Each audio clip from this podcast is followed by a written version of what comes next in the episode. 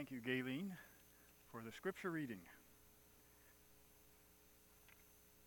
My box says it's on. Can you hear me?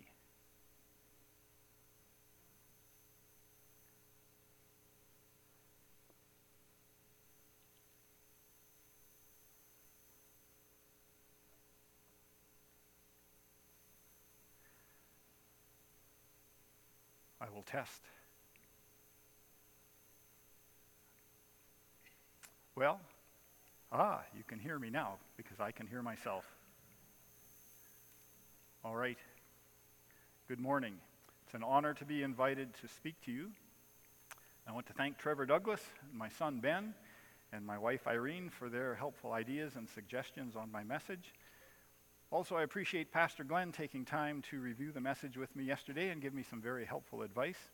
And I also very much appreciate those who have been praying for me as I prepare and this morning as, as I present what God has given me. Let's just take a moment to pray, please. Heavenly Father, we thank you that you are victorious. And so I pray that you will open our ears to hear your message to us today. Give us hearts to obey. Remind us of the great salvation that your Son Jesus has provided for us. And may we gratefully worship you with our lives that show uh, the power that you have had to change us. And we ask this in the powerful name of Jesus. Amen. So I've been asked to speak on Ephesians 6, verses 10 to 17. And that's what I will attempt to do, but I will have some difficulty ending with verse 17, as you'll see at the end of my message. For those of you who are interested in translations, most of the verses I use will be taken from the New King James Version, but I use other translations as well. This section of verses, just read for us by Gayleen, begins with the word finally.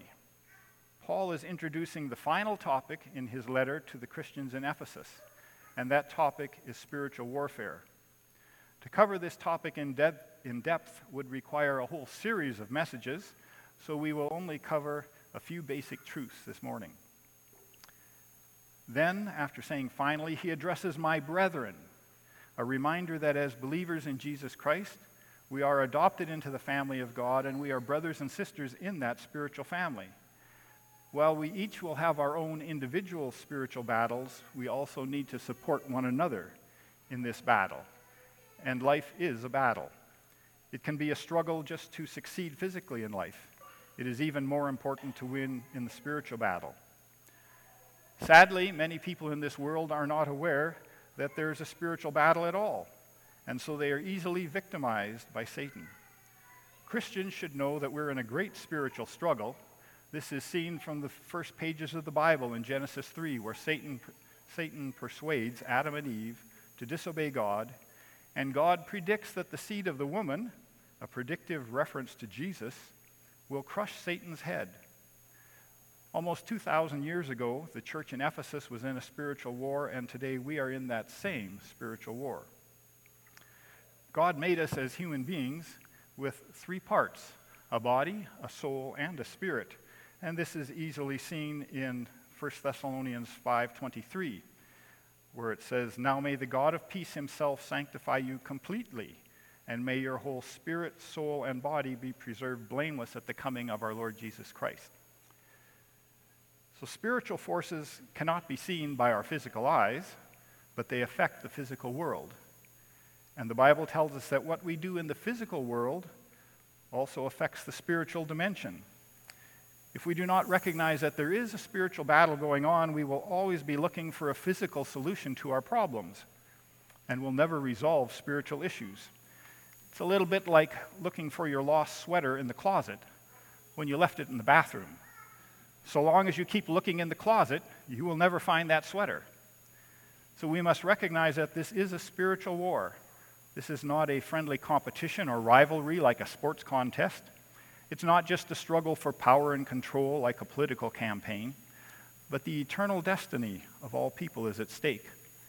Once we are a child of God, our eternal destiny is secure. But the quality of our current life, our impact on others, and our future rebukes or rewards from the Lord hang in the balance. And this spiritual battle affects all of us, young and old. You are not exempt until you're 12 or 15 or 21. nor do we get to retire from this battle at age 65. The battle rages for each of us from conception to physical death. Little children can face spiritual attacks. I hope you won't mind a personal story. When I was about five years old, I had a dream. We were living in Greenville, South Carolina at the time, and in my dream, I was in my home, and I saw a dangerous wolf come down the street to our house. The wolf turned onto our sidewalk and walked up to our front door. I was exceedingly frightened and did not want the wolf to see me as I watched out our living room window. So I crawled away from the window, hid behind the sofa, and wondered what terrible thing would happen next. At this point in the dream, I woke up feeling very frightened. Remember, I'm five years old. Over the next year or two, I had this same dream several more times, and it was a bad experience each time. We lived in Greenville for only one year, and during that year, I became a Christian. After being scared by this dream several times, I decided to pray and ask God to take that dream away. I prayed. Oh, and I also asked Him not only to take it away, but to never let it come back again. I prayed, and God answered, and I never had that dream again. That was a great relief to me and an evidence that God is powerful and answers prayer.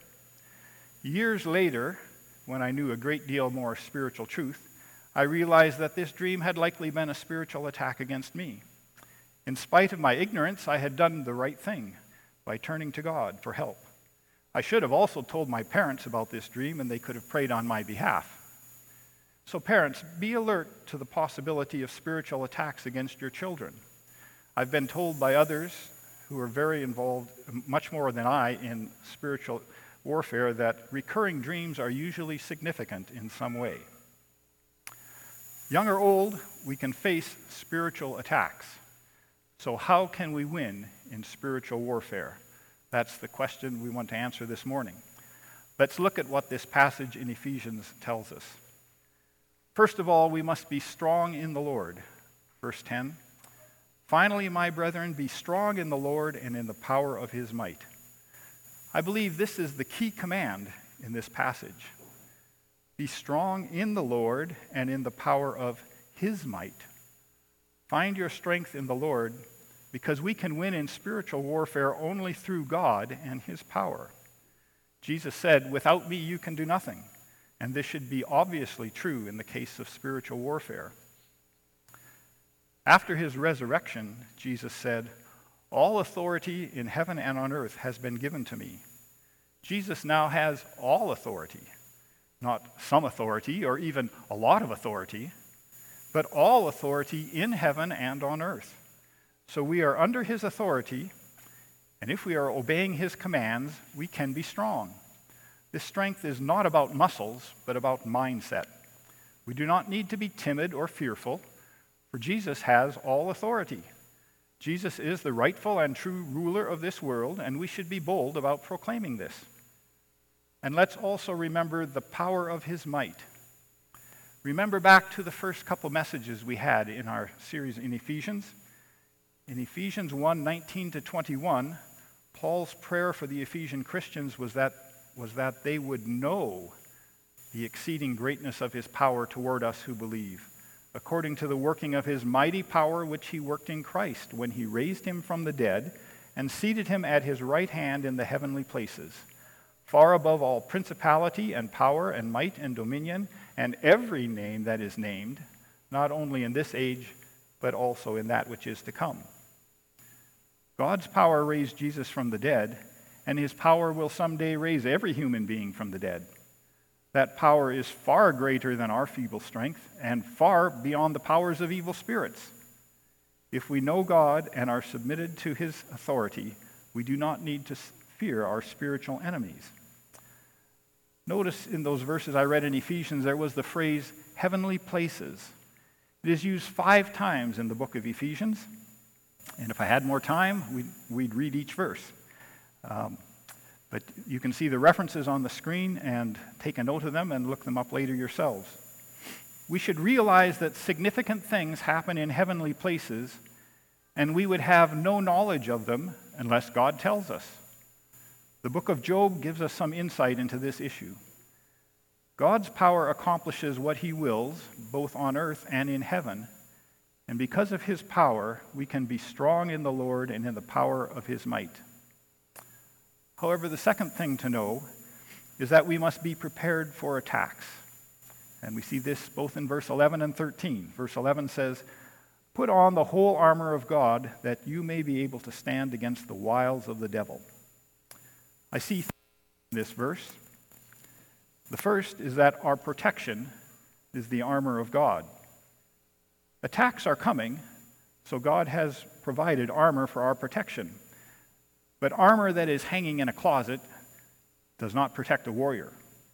So we are commanded to put on that armor, and the verse is specific that we need to put on the whole armor of God. This must be a very important instruction because God has Paul repeat it again in verse 13 take up the whole armor of God. War requires discipline and great effort. Partial effort with partial armor is inadequate for the task. We will look at the parts of this armor in a few minutes, but remember that we need the whole armor. Another passage that talks about our weapons for spiritual warfare is 2 Corinthians 10, verses 3 to 5. For though we walk in the flesh, we are not waging war according to the flesh. For the weapons of our warfare are not of the flesh, but have divine power to destroy strongholds. We destroy arguments and every lofty opinion raised against the knowledge of God and take every thought captive to obey Christ. So, our protection is the armor of God. Secondly, I see our posture, which is standing. In both verses 11 and 13, we are told to stand, and we are to withstand the attacks that come against us. And again in verse 14, we are told to stand. Obviously, when it's mentioned three times, it must be important, and it took me a while to figure out why it was important. Standing is a posture from which you can quickly act and fight. In contrast, kneeling is the posture of surrender and submission. But we are not to give in or give up. If you are lying on your back, you're either resting or you have been overpowered. Now is not the time for resting, and with God's help, we should not be overpowered. But we need to stand in spite of blows that could knock us down.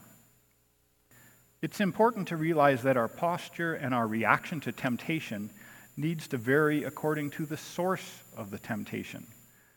The Bible tells us we have three sources of temptation the world, the flesh, and the devil. When I say the world, I am referring to this present world system corrupted by the sinfulness of humanity and not the global earth that spins on its axis and upon which we're standing. Our reaction to temptations must vary according to the type of temptation. In this passage, the enemy that's being discussed is only the devil, and we are told to stand against him. Let's consider briefly how we should respond to each source of temptation. So, source is the world. 1 John 2:15 says, "Do not love the world or the things that are in the world. If anyone loves the world, the love of the Father is not in him." And 2 Corinthians 6:17 says, "Do not touch what is unclean." Those are appropriate responses for temptations that come from the world. But then there are temptations from the flesh, our own bodies and the sinful natures that come with them. 2 Timothy 2:22 says, "Flee also youthful lusts, but pursue righteousness, faith, love, peace with those who call on the Lord out of a pure heart." To these fleshly temptations is to flee them. And then finally, we get temptations from the devil. And that's what this passage is talking about. Another passage that also mentions it is 1 Peter 5 8 and 9, which says, Be sober, be vigilant, because your adversary the devil walks about like a roaring lion, seeking whom, may, whom he may devour. Him. So do not mix things up and flee from Satan or try to resist the lusts of your own body while staying close to the thing that tempts you. Get away from, run from the temptation to your flesh, but resist the devil. And standing is the posture of resistance. Finally, in verse 11, I see our problem the problem of deception.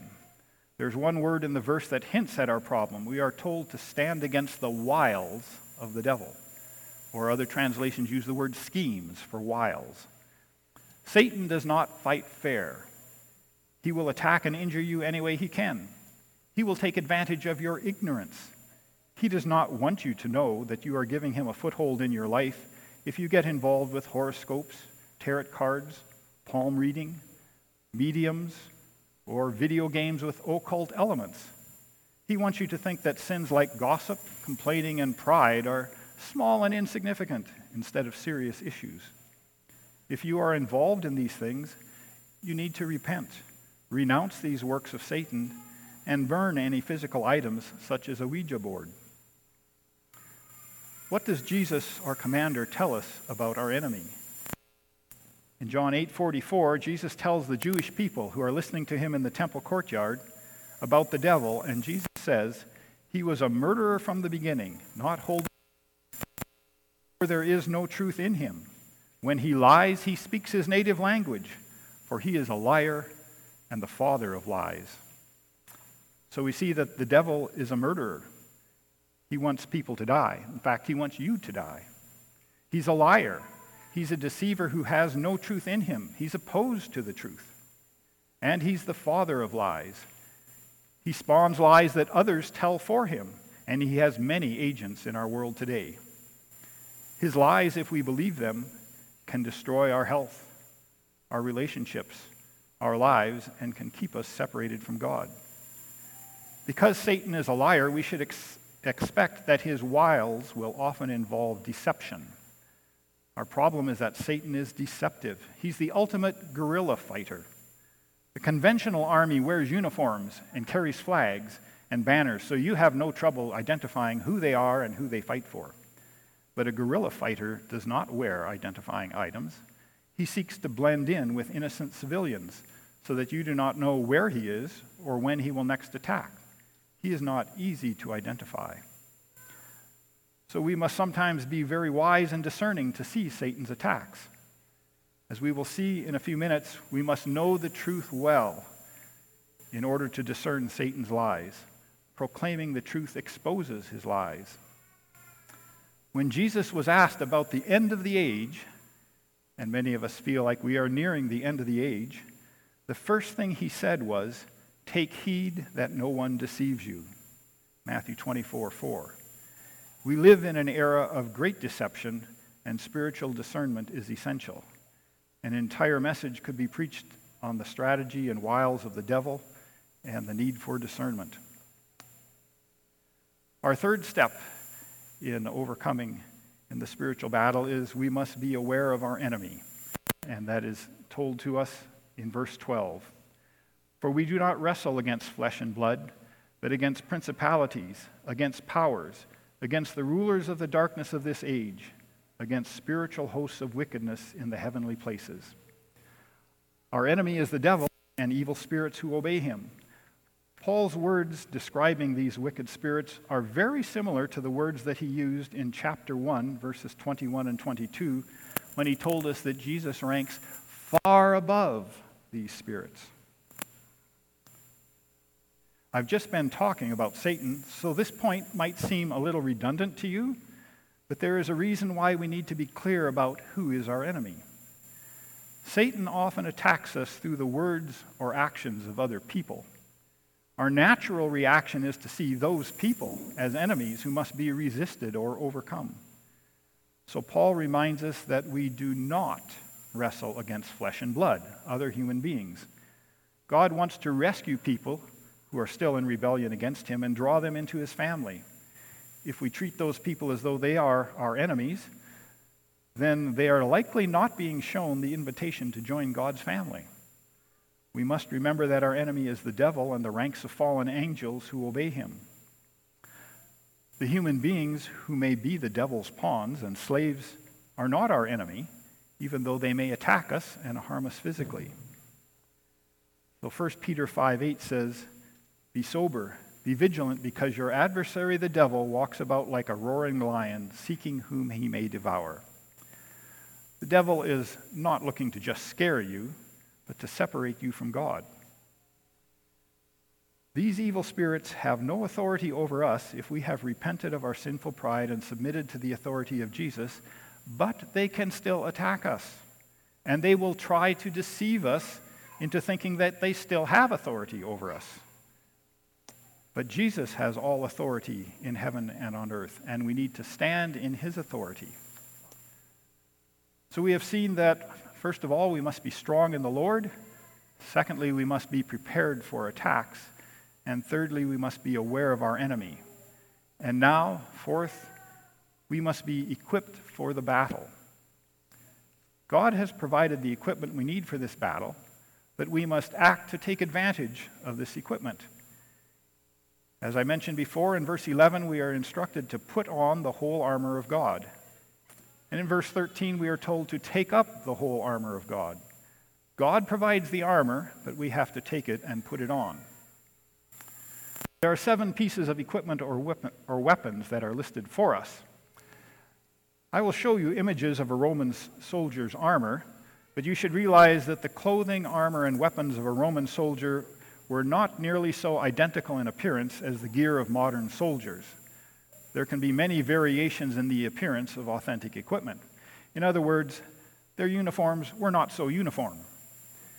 And we should remember that these military items are metaphors so the essence of the teaching is in the spiritual quality being detected and not in the piece of armor. So the first piece of armor that is given to us in verse 14 is the belt of truth. Stand therefore, having girded your waist with truth. We immediately think of a belt as something that girds our waist, but what kind of belt do you envision? This was a strong leather belt that could be several inches wide, or 10 centimeters for you younger people, to support the abdominal muscles. Attached to the front of the belt were thick leather straps or bronze plates called tassets that hung down, kind of like an, in an apron shape, to provide protection to the soldier's groin. During battle, the belt held the breastplate in its proper place by being attached to it. And the belt also carried several crucial items, including a dagger and the soldier's sword, which we will talk about in a few minutes. The lesson I draw from this analogy is that our protection starts with the truth, and the truth must encircle us. Satan seeks to obscure, challenge, deny, or distort the truth of what God has revealed. We put on the belt of truth by learning the truths of Scripture this is why daily Bible reading is important, because we need reminding regularly. So we can read and study the Bible, listen to biblical preaching, read good theological books, memorize and meditate on Scripture. And parents, you can help your children begin doing this when they are quite young, even at age two or three. For our children, when they were young, we bought a spiral bound booklet with blank pages. On each page, we wrote a verse that we wanted the children to learn. We chose short verses, or just a portion of a verse that contained an important truth. With our kids watching and giving advice, we would draw a picture to illustrate that verse, or multiple pictures. Now, this was not fine art. Our people were stick figures mostly. And then we would repeat that verse several times. In one or two cases, we made the verse into a simple little song the important thing was that our children learned biblical truth and had fun doing it. Our daughter Lisa is now doing the same thing with her young children, and the two images on the screen that you've seen are from the verses book that they are making. As a church family, we can support one another in this battle by discussing biblical truths with one another, and small groups are a great setting to do this in. I hope you are a part of a small group. Then we overcome Satan's lies by telling ourselves the truth that God has revealed. And I'll give you a couple of examples. Satan says there are many ways to find God. Jesus said, I am the way, the truth, and the life. No one comes to the Father except through me. John 14, 6. Satan says, the Bible is the writing of many fallible men and cannot be trusted. But 2 Peter 1 2 says, For prophecy never came by the will of man, but holy men of God spoke as they were moved by the Holy Spirit. And Jesus said in his prayer to the Heavenly Father, Thy word is truth. Those references are 2 Peter 1 2 and John 17 17. So, do you trust and firmly hold to the truth of God's word? Truth is the first part of our spiritual defense, and it is rooted in God. The second piece of armor God has given us is the breastplate of righteousness, which is mentioned in the second part of verse 14. The breastplate is an essential piece of armor because it protects the vital organs, including the heart and lungs. God tells us in Proverbs 4:23, "Above all else, guard your heart, for everything you do flows from it." In Isaiah 59, 16, and 17, the breastplate of righteousness is described as part of God's own armor as he battles evil and injustice. It says, Therefore his own arm brought salvation for him, and his own righteousness it sustained him. For he put on righteousness as a breastplate and a helmet of salvation on his head. We'll discuss the helmet of salvation later, but for now let's focus on the breastplate of righteousness. Where do we get the righteousness that is an essential piece of protection for us? How can we protect ourselves when Satan accuses us of committing some sin? The Bible says this about the human race in Romans 3 There is none righteous, no, not one. There is none who understands. There is none who seeks after God. You and I, in ourselves, have no righteousness to protect us. But God's righteousness is available to us as a gift from him. 2 Corinthians 5:21 tells us, "For he, which is referring to God the Father, made him, Jesus, who knew no sin, to be sin for us, that we might become the righteousness of God in him, in Jesus. We can become the righteousness of God. Jesus voluntarily took our sins on himself and died on the cross to pay the penalty that our sins deserved. Speaking of Jesus, 1 Peter 2:24 says, "Who himself bore our sins in his own body on the tree, that we, having died to sins, might live for righteousness, by whose stripes you were healed." And in 1 John 1:9, "If we confess our sins, he is faithful and just to forgive us our sins and to cleanse us from all unrighteousness." Have you repented of your sins? asked God to forgive you and surrendered your life to Him, that is how we put on the breastplate of righteousness. By repenting of our sins, asking God to forgive us, and surrendering our life to Him. Paul wrote this letter to Christians in Ephesus. He made that clear in the very first verse. So that he knew that they had taken these steps and had put on the breastplate of righteousness. Have you? If not, you may do so today. The third piece of equipment in spiritual warfare of the gospel. Verse 15 says, having shod your feet with the preparation of the gospel of peace. So, what do you put on your feet? Well, the footwear of a soldier is very important because in Paul's era, a soldier spent much more time marching than he did fighting. His footwear had to protect his feet from the effects of long walks and give him good traction. Sore feet are a major handicap to a soldier, so his feet had to be protected. Now, the upper part of a soldier's footwear, a Roman soldier's footwear, looks to us like a sandal, which doesn't seem very sturdy. But the lower part was like a boot. It had a thick sole with multiple layers of leather, and metal studs protruded on the other underside of the sole. Those studs gave the soldier good traction in dirt and were also something of a weapon if he had the chance to stomp on a fallen enemy. Now, I'll admit, I am perplexed by a part of this verse. If the verse said, having shod your feet with the gospel of peace, I would understand that. But the verse has a few extra words, and it says, having shod your feet with the preparation of the gospel of peace. And I am not sure I understand the significance of those words, the preparation of.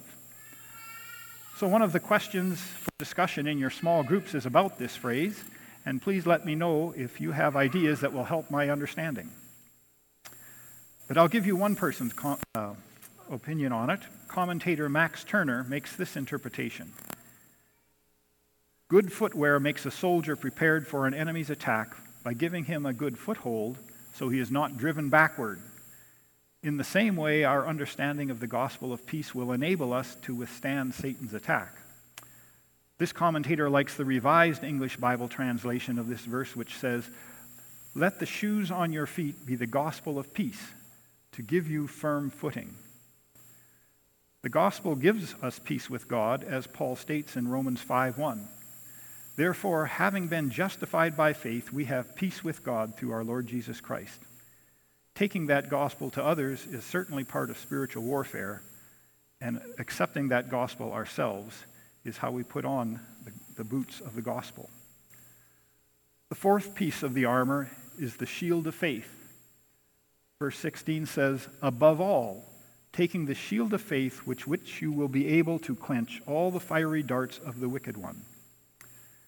This can also be translated, taking the shield, which is faith. Now, why does Paul say above all? What would make this really important? Perhaps because the Bible tells us in Hebrews 11:6 that without faith it is impossible to please God. Now Roman shields were made of wood, which means there are almost no surviving examples of them today. Historians have to look to statues for ideas on the appearance of the ancient Roman shields. Being made of wood meant that an enemy might find it advantageous to attack with flaming arrows. If the arrow stuck in the wood of the shield, the flame might ignite a fire in the shield and become a danger to the soldier holding it. Flaming arrows are meant to not only hurt you at the point of impact, but to continue to hurt you as their fire burns. But Paul tells us that this faith shield is able to put out those fires. Has your faith been tested? Are you trusting God now primarily because your life is smooth and comfortable? Do you still trust in the scriptural promises of God when things beyond your control go wrong? When you unexpectedly lose your job? When you are treated unjustly? When major illness or unexpected death strikes your family? Satan will find painful, fiery ways to tempt you to things like anger, bitterness, divisiveness, envy, fear, greed, hatred, laziness, lust, pride, and unbelief in God. Just as it had to be firmly gripped by a soldier all through a battle, so we must firmly hold on to faith in God at all times to overcome temptations in our spiritual battles. And the picture on the screen now shows you that when soldiers used their shields together, they had an exceptionally strong defense. And we must do the same as the spiritual family of God. 1 John 5 4 tells us, For everyone who has been born of God overcomes the world. And this is the victory that has overcome the world, our faith. Faith overcomes temptations from both the world and the devil. The fifth piece, piece of armor is the helmet of salvation. In verse 17 it says, And take the helmet of salvation. This can also be translated, Take the helmet which is salvation. We are following God's example in Isaiah 59 17 that I read earlier. For God put on righteousness as a breastplate and a helmet of salvation on his head. We put on the helmet of salvation the same way we put on the breastplate of righteousness by accepting Jesus Christ as our Savior from sin and acknowledging that He is Lord of our life. The helmet covers our head, which is critical to our life. I had never thought of this before, I've prepared this message, but we have five physical senses, and four of these sight, smell, taste, and are done only by our head. Our head is also essential in our thinking processes, and spiritual battles often take place in the mind. Romans 12:2 tells us that after we dedicate ourselves to God, we must be, quote, transformed by the renewing of your mind, unquote. So even after we accept Christ as our Savior, there is still a transforming process in our mind that needs to take place. Do you think about what you think about? Let me say that again. Do you think about what you think about? What things do you ponder deeply or meditate on? We should follow the instruction of Philippians 4 8.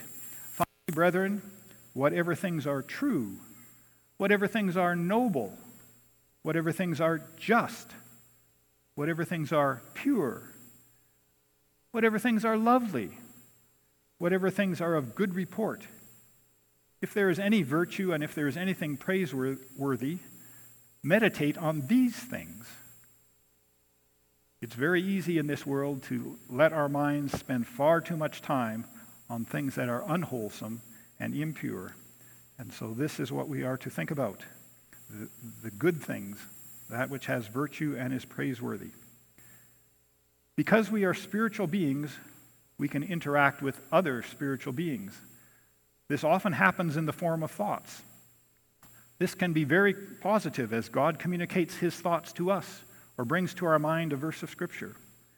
But Satan can also send us his thoughts. So, not every thought that pops into your mind is your thought.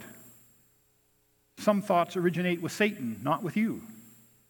But he would like you to think that it was your thought, and so you should act on it.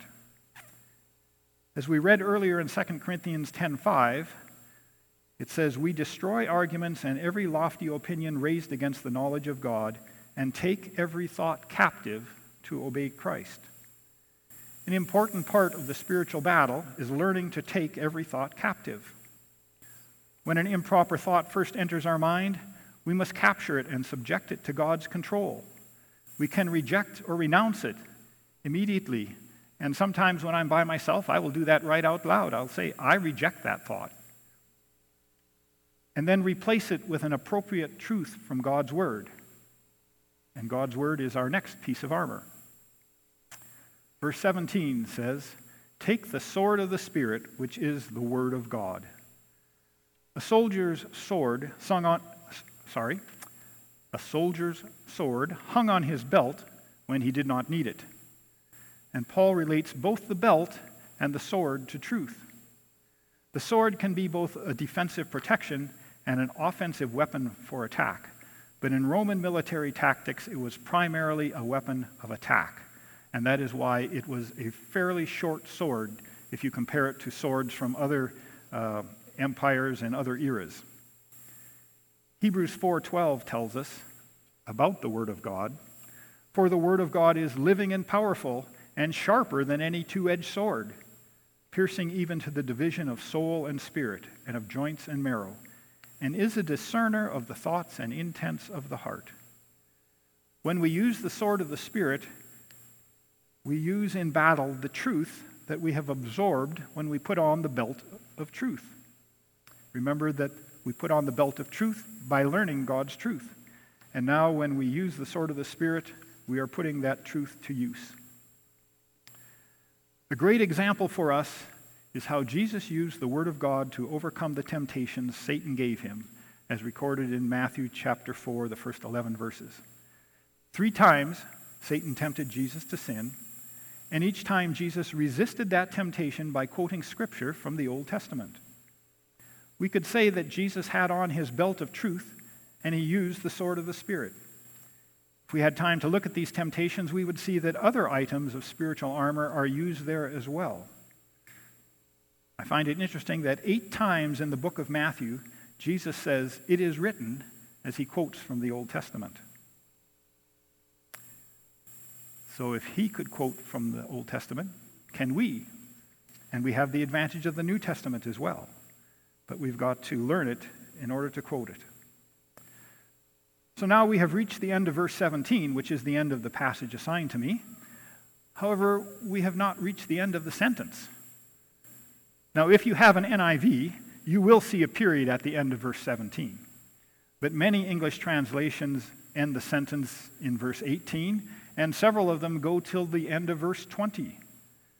In the original Greek text, there are no punctuation marks, but many scholars think that the sentence in verse 17 continues to the end of verse 20. Well, I'm not going to go that far, but let's read verses 17 and 18.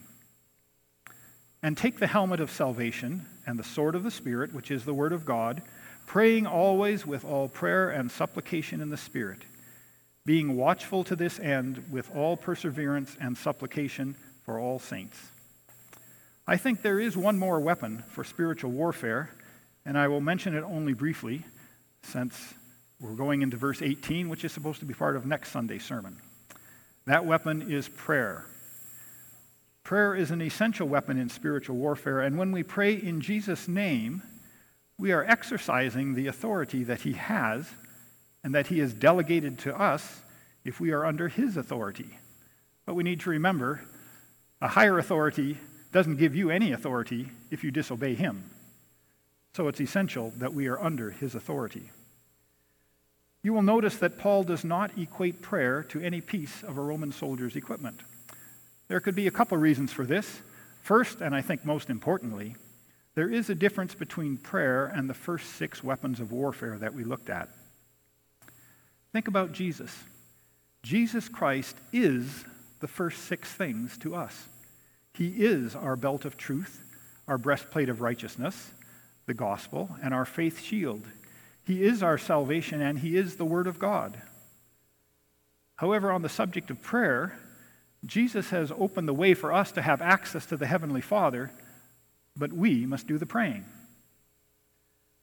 Secondly, perhaps Paul does not equate prayer with a Roman soldier's equipment because there was no equivalent in that era. I suggest that to a modern soldier, there is an equivalent piece of equipment today the radio. Or, young people, you can think satellite phone with encrypted communication. The modern soldier can use his radio to call for help. He can ask his superior officer for artillery support or air support. Send in the paratroopers. Send helicopter gunships. Send in the Air Force. The Roman soldier had no chance for any of that. Through prayer, we have access to God Himself. We can ask for help in suffering, for relief in trials, for comfort in distress, and for the removal of obstacles to God's kingdom. We can pray for our own needs and we can pray for the needs of others because we are together in the battle. Philippians 4 6 and 7 says, Do not be anxious about anything, but in every situation, by prayer and petition with thanksgiving, present your requests to God. And the peace of God, which transcends all understanding, will guard your hearts and your minds in Christ Jesus. With that, I'm going to leave the subject of prayer for next Sunday's preacher, but I will give you a book recommendation. In the last couple years, I've read this book and reread many parts of it. It's called Praying. Uh, it's written by J.I. Packer and Carolyn Nystrom, and the subtitle to the book is Finding Our Way Through Duty to Delight. And there's a lot of good things in that book. So, with these seven things, we are equipped for the battle. We can be aware of our enemy and prepared for his attacks and we can be strong in the Lord and in the power of his might. That is an overview of how we win in the spiritual battle. The conclusion, friends, and the good news is that as Christians, we are on the winning side in this spiritual battle. Jesus has already defeated sin, death, and the devil. And I'll close with three verses. 2 Thessalonians 3 3. But the Lord is faithful. He will establish you and guard you against the evil one. Romans 16:20.